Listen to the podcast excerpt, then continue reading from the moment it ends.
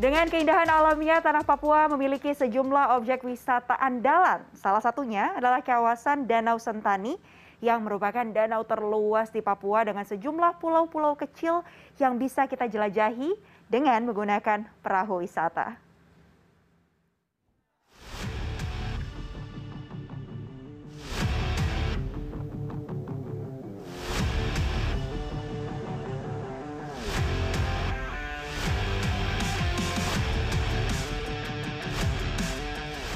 Untuk Anda yang baru pertama kali ke Tanah Papua, seperti saya nih, pasti langsung takjub lihat keindahan pemandangan alam di sini.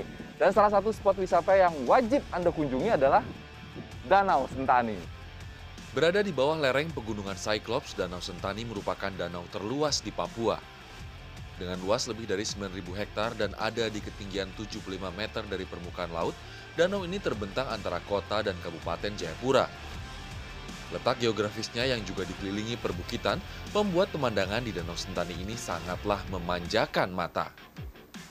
Di Danau Sentani ini juga terdapat sekitar 21 buah pulau kecil yang menghiasi danau yang indah ini.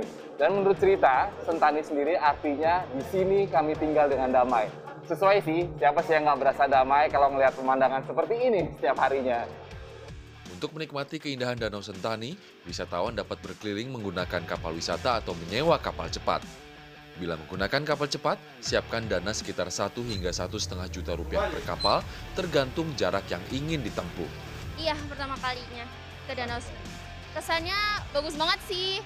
Soalnya kan dari Jakarta, di Jakarta kan nggak ada kayak beginian ya. Jadi eh, enak aja lihat ijo-ijoan, terus air, terus kan luas juga kan ternyata bagus.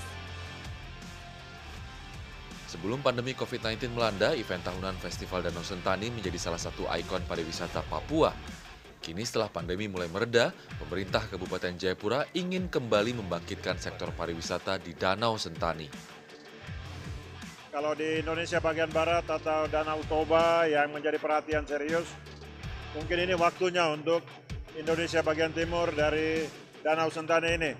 Dan kita bisa buat Indonesia akan menjadi apa ya tempat untuk orang berkunjung dengan uh, dengan keunikan-keunikan daerah masing-masing.